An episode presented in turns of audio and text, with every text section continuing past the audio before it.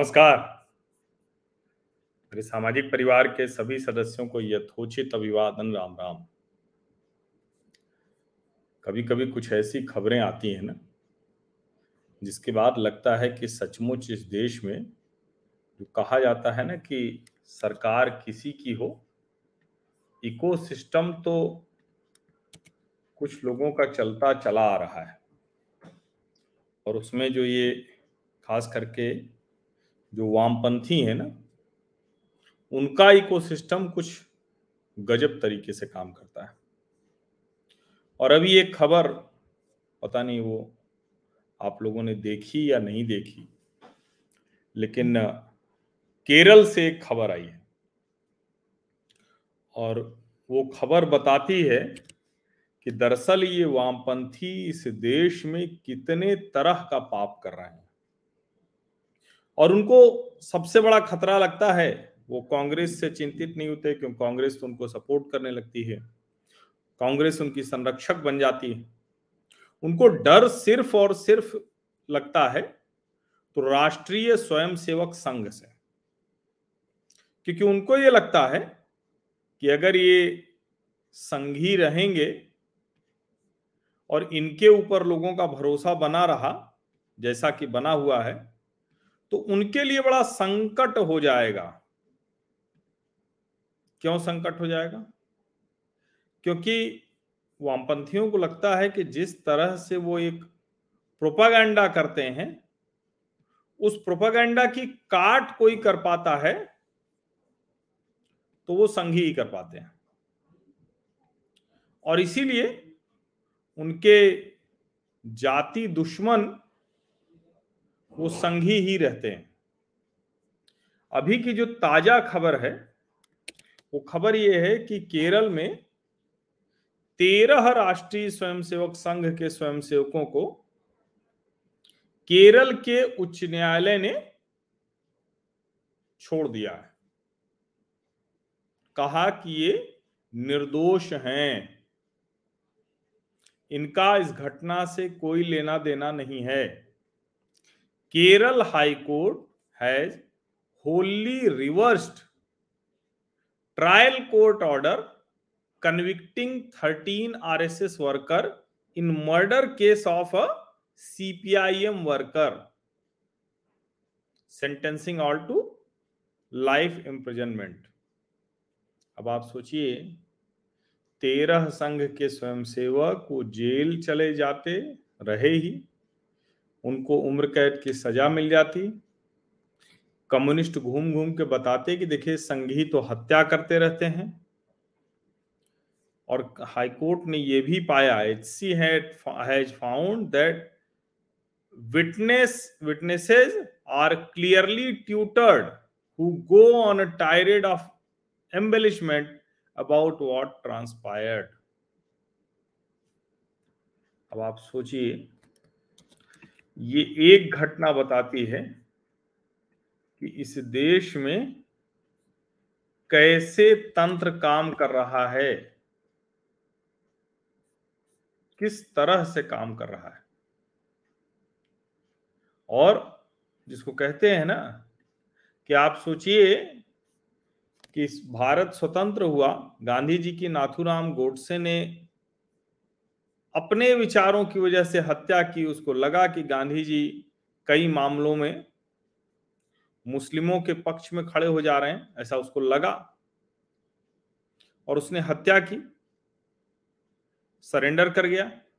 आज तक उसकी ठीक से जाँच नहीं हुई। कई बार तो मैं ये पहले भी कह चुका हूँ कि मुझे ये भी लगता है कि भाई गांधी जी की हत्या से किसको लाभ मिला? गांधी जी को तो वो वैसे भी महान व्यक्ति थे, बड़े व्यक्ति थे। लेकिन उनकी मृत्यु हो गई तो कांग्रेस पार्टी के लिए आसानी हो गई।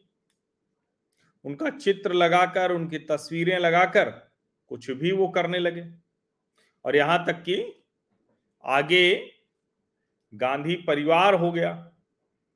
जिन महात्मा गांधी ने अपने परिवार के लिए बहुत कुछ नहीं किया उन महात्मा गांधी के गांधी नाम पर जवाहरलाल नेहरू जी ने अपने पूरे परिवार को तार दिया, नैया पार करा दी।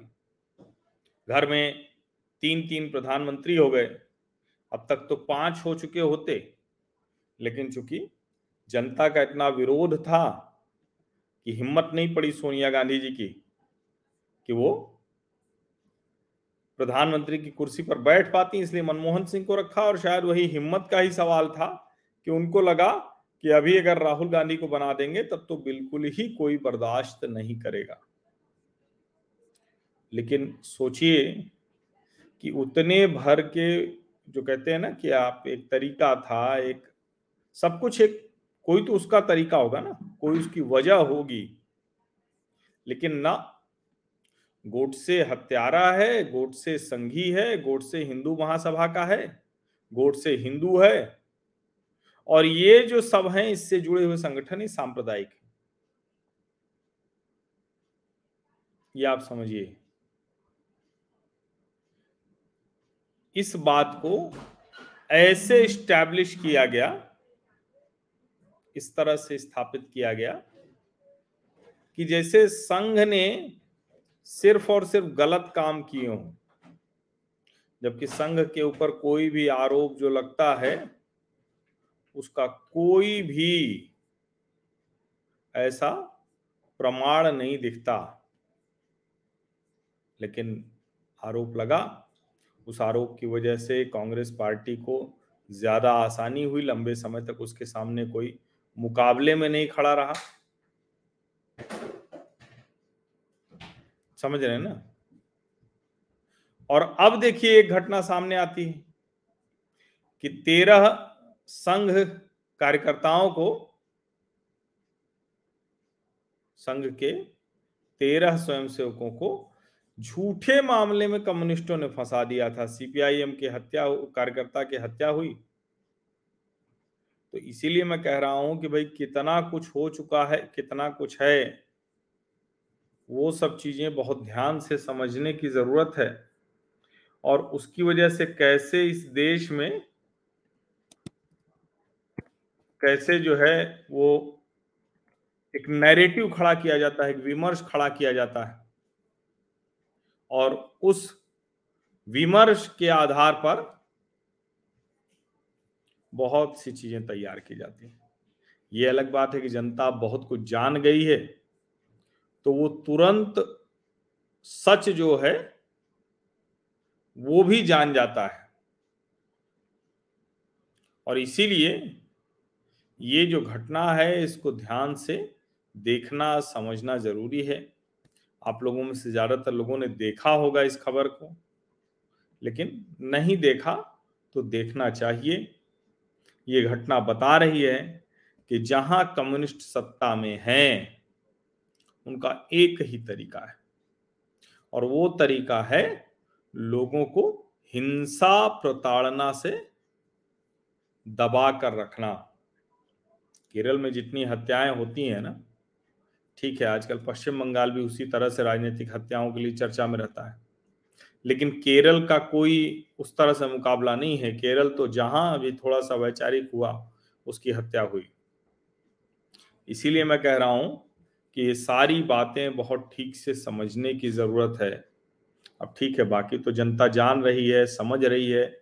इसीलिए तो ये स्थिति है ना कि धीरे धीरे वामपंथी पूरे देश से लगभग शून्य हो गए। अब उनकी सरकार बस केरल में बची हुई है। त्रिपुरा, बंगाल तो पहले ही साफ़ हो गया। और इसके अलावा भी देश के अलग अलग हिस्सों में थोड़ा थोड़ा रहा करते थे वामपंथी। लोगों को लगता था, भ्रम रहता था कि नहीं नहीं, कुछ तो ये अच्छा करते हैं, सरोकारी लोग हैं। अब धीरे धीरे सबको सब पता चल गया, सारे पर्दे गिर गए, सारे जो कहें कि आवरण लगा रखे थे, वो सब हट गए। और आज का समय अच्छा है तो तुरंत लोग खोज लेते हैं, जान लेते हैं, इनका झूठ नहीं चलता है। लेकिन इस सब के बावजूद सोचिए कि लोअर कोर्ट ने तो उम्र कैद की सजा सुना ही दी थी। तेरह स्वयं सेवकों का जीवन खत्म होता और पूरे संघ के ऊपर यही आरोप लगता रहता कि भाई देखिए, ये लोग तो हत्यारे हैं। ठीक वैसे ही जैसे गोडसे की वजह से, गोडसे के ऊपर लगता है, गोडसे की वजह से कोई भी हिंदू जो बात कर रहा है, अचानक उसके ऊपर कोई पलट के कह देता है कि अरे तो गोडसेवादी है। ज़्यादातर चीज़ें सामने आ गई इसीलिए मैंने लिखा कि ये जो वामपंथी संघियों को फंसाने के चक्कर में, झूठा, गलत फंसाने के चक्कर में फंसते, दलदल में धंसते चले जा रहे हैं। इनका धंस जाना ही देश के हित में बहुत बहुत धन्यवाद।